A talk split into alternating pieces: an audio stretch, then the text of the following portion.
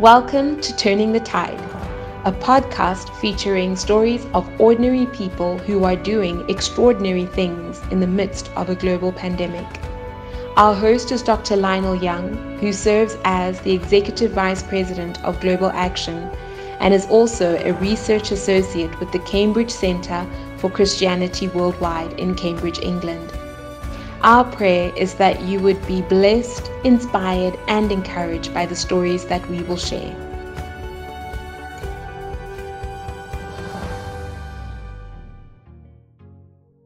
My name is Lionel Young with uh, Global Action, and I'm here with one of my colleagues, uh, Buhe Palim, who is in Zimbabwe and uh, working out of her home, just like the rest of us. And we're using this time to uh, help uh, our partners around the world get to know some of our staff members and get to know um, uh, a little bit about what God is doing around the world during COVID 19 and how people are responding. And we also hope this time will be an encouragement to others. I, I've been very encouraged as I've been meeting people in different parts of the world, talking with them about how they've been affected and how they're responding. And so we want this to be informative, uh, but we also want it to be encouraging um, for for those who are trying their best to follow Christ in these uncertain times. Well, uh, Buhe Palim was uh, you were born in Zimbabwe. Is that, that's correct, isn't it, Buhe? And uh, she was educated in, in London, did her undergraduate degree in biblical studies, and uh, her parents live in London, just north of uh, Cambridge, one of my uh, favorite places in the world. And uh, we uh, have been working together for, um, is it almost two years now, Buhe? We've been working together. Is it that long? Yeah, that's hard to believe. I remember when we first met in Cambridge uh, you were there to visit your parents and you came to visit my wife and I while we were there. And um, that's been almost two years ago. Just hard to believe. Yeah. Yeah. well, we're uh, glad to have Buhe on our, our team uh, as part of the Global Action team. And um, Buhe, you just got married. So um, tell us a little bit about your husband and what he does. Okay, yes, I did just get married. Um, my husband's name is Tafadzwa, or more affectionately known as Taffy. And he is a sales manager for a packaging company here in Harare, in Zimbabwe. And he is also very passionate about serving the Lord. Um, he was born again in his teenage years, and his parents have been elders in our church for a long time. So he, he grew up loving the Lord. And so it's a joy. It's a joy to be together and to serve the Lord more together as a couple and um, truly see what God has for us. That's great. Um, remind me how you ended up studying uh, theology in London. Um, how I know you you were born in in Zimbabwe and have lived all of your life there. Um, uh, how did you end up studying theology in London? So when I was 19, my family and I, we all moved to the UK. My parents were working there, and so um, they wanted us all to move as a family. Um, things in Zimbabwe were getting very difficult at that time, and they felt it was the best move for the family. So then I got there, and my plan was to actually study pharmacy. I'd wanted to do pharmacy for as long as I could remember. And um, when we got there, things just didn't work out. And uh, took uh, a gap year and I did a few different things. But at the end of that year, when I thought that I would be ready to go back and do pharmacy, the Lord then really put it strongly on my heart to go to Bible college. And um, at first, I was like, no way, I'm not going to do that. But the Lord um, really put it so strong on my heart that I couldn't resist. And um, that's how come I ended up at Bible College in York for, for three years. And then I did an internship there as well before moving back to Zimbabwe. That's great. And I think God was just getting you ready to to work with us at Global Action, and we we both started right about the same time, um, and um, and it's been a it's just a joy to work with you. My wife and I uh, have just grown to uh, to love you and uh, just enjoy. I've enjoyed visiting with you in Zimbabwe. Uh, enjoyed our time together in Cambridge, and you know, working together on a regular basis has been a real joy. Um, Likewise. Buhe, uh, tell us how things are right where you where you are there in Harare, and how how the community, how Zimbabwe has been uh, affected by COVID nineteen. Sure. Um, Harare is the capital city of Zimbabwe, so it's an urban area. And um, we have had about nine recorded cases so far of the COVID 19. And of those nine, we've had one recorded death. Um, the, the general consensus among the population is that obviously there are more cases, but because we do not have um, adequate testing and um, recording facilities, it, it's not known how many possible cases are out there. So um, the government has ordered a, a shutdown of the nation, um, a 21 day one, which um, started on Monday, this last Monday. And people have been obeying it for the most part, but a lot of people are still taking it quite lightly. Um, they have advised us to, to keep good hygiene and social distancing, but people seem to be taking it lightly and thinking that because we've survived cholera and Ebola, that COVID 19 is not a big deal. Um, so that that is a huge worry because we do not have um, adequate facilities in our hospitals to even cater for a handful of people that would get the COVID 19. Hmm. Um, this one young man who, who died of it uh, was actually a son of a, a, a government official and um, he, he couldn't get the help that he needed. So, um, just to see that if somebody who is like that cannot get the help that they need, how much more your average person who, who doesn't have access to funds or, or influence or anything. Hmm. So um, there is there is a, a lot of reason I think for people to be concerned at this time if the COVID really does um, take off here. Mm. You know, um, the there's been a lot of conversation during this election season in the U.S. about about healthcare in the United States, and it's always it's always interesting to me to talk to my brothers and sisters in Christ in different parts of the world about their health care.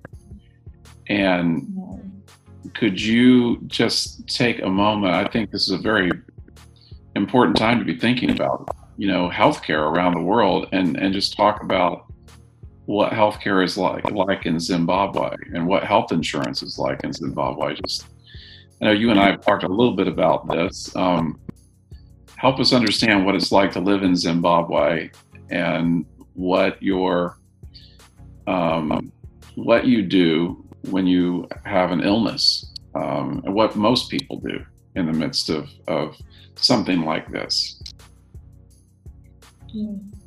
So we have public hospitals, of course, which are accessible to everybody, public hospitals and clinics, and um, everything you have to pay for. So if you go to the hospital, you have to pay. If you go to the clinic, you have to pay.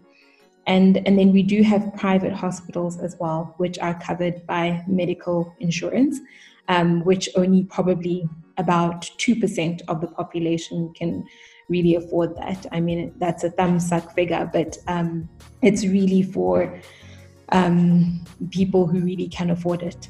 Um, I'll give you an example. Um, the minimum wage um, at the beginning of last year was 200 US dollars, the minimum wage, and um, and health insurance just for one person, not even a family, but just for one person, is about the equivalent of 40 US dollars. Hmm. So if so, I'm only $200. Just for those who are listening, 200 US dollars, and that's per per month uh, usually is how you calculate salaries, right? So per month. Yes.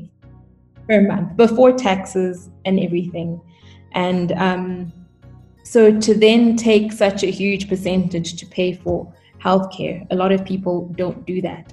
So they really wait until they get sick or there's an emergency, and that's when now they have to pay upfront. So um, the reality is that at this time, if people need help, a lot of people can't afford the help that they need. Mm. So um, that's it's really going to be interesting to see how the government um, deals with that. Hmm. Well, um, one of the things uh, for those who are uh, not familiar with our work, uh, we um, are in, engaged in is is equipping leaders in in the non-Western world in partnership with theological institutions, and uh, we're we're our goal is to reach the the 90% of pastors and ministry leaders who can't afford to go to a college or go to a seminary. Uh, and we know from from studies, uh, some 90% of pastors just don't have access to the training that they need and that they want so that they can serve their communities well. And Buhe is helping provide um, uh, leadership for us in Zimbabwe and and in Kenya. Our desire is to work throughout Anglophone Africa. Um, and we really appreciate her leadership.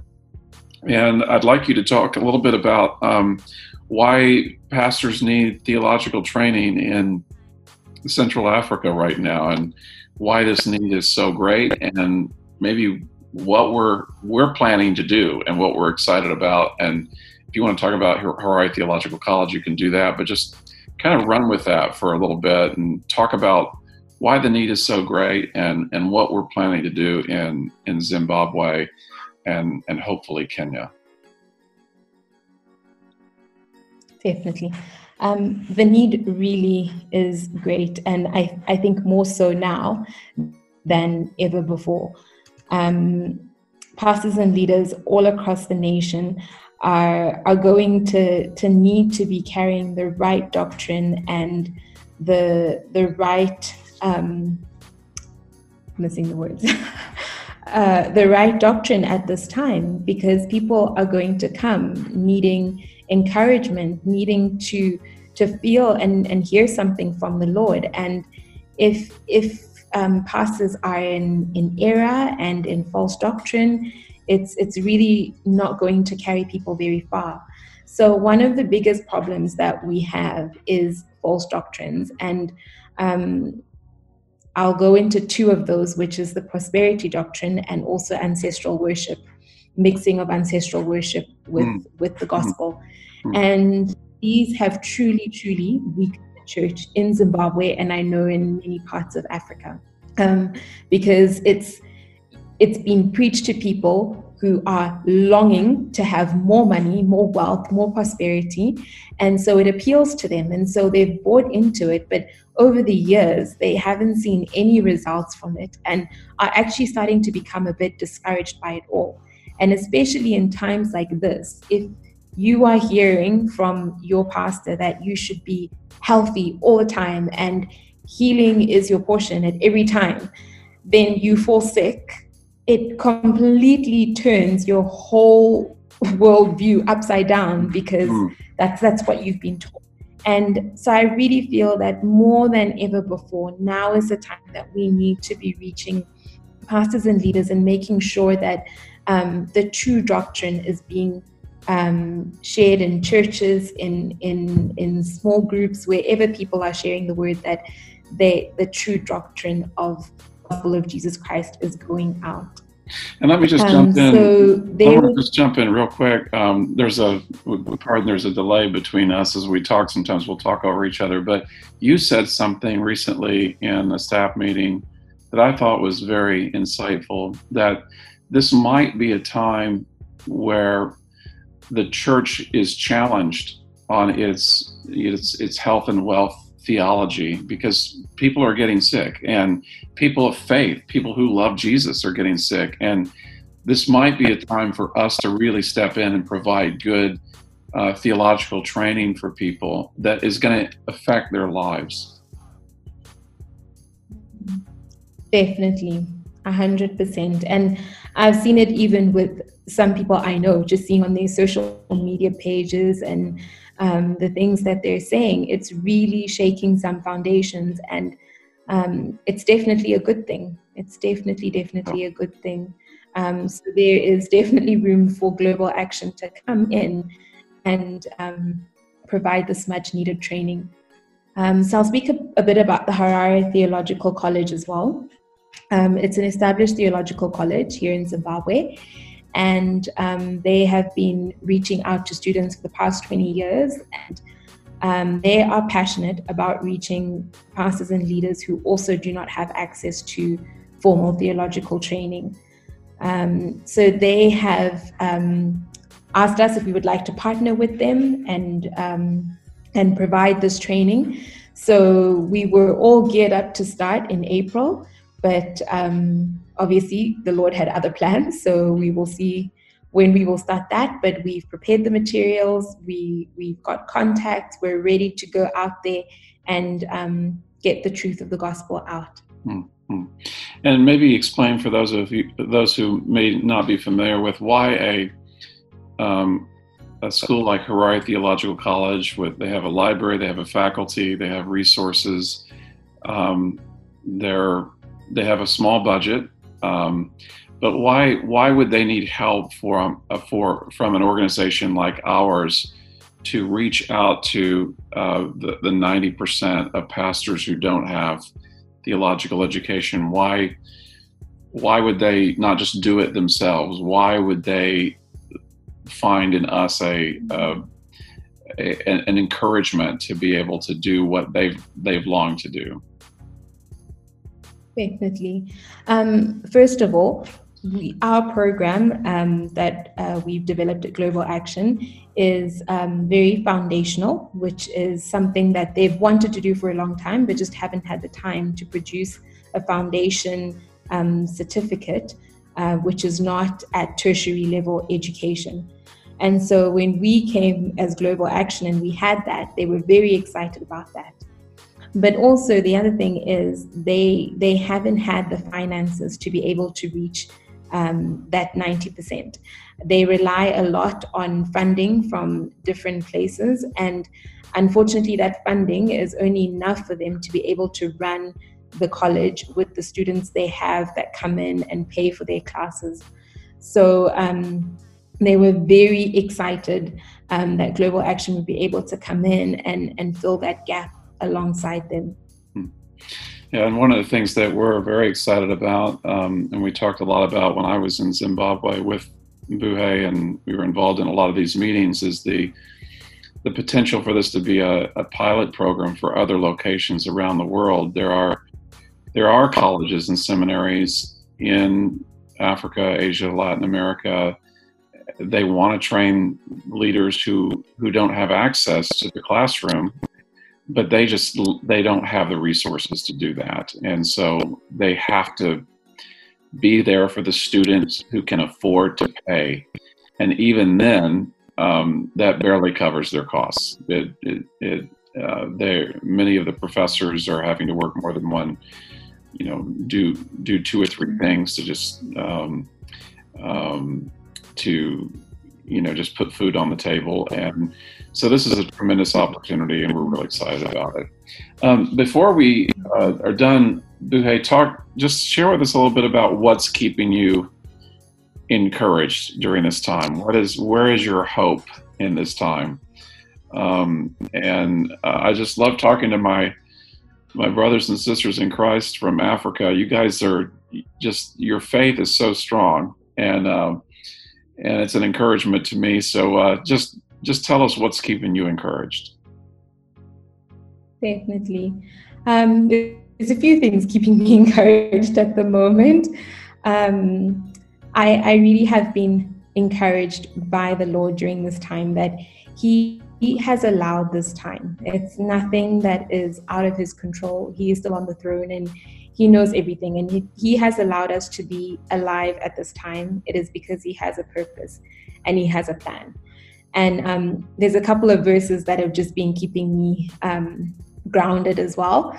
Um, and they're in the Psalms. One is in Psalm 46 to be still and know that He is God. And the other in Psalm 16 that um, because He's at my right hand, I shall not be moved.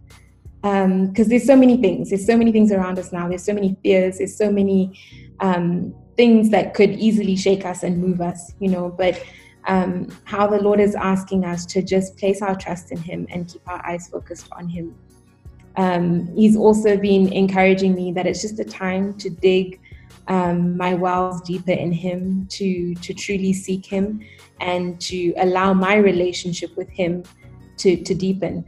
Um, I know a lot of the time I want to be a source of encouragement to the whole world, um, but forgetting to look after my own heart and how the Lord wants to do more in my own heart so that I can be a true source of encouragement um, how he wants to bring more and more peace to my own heart so that I can be, um, I can bring peace to others.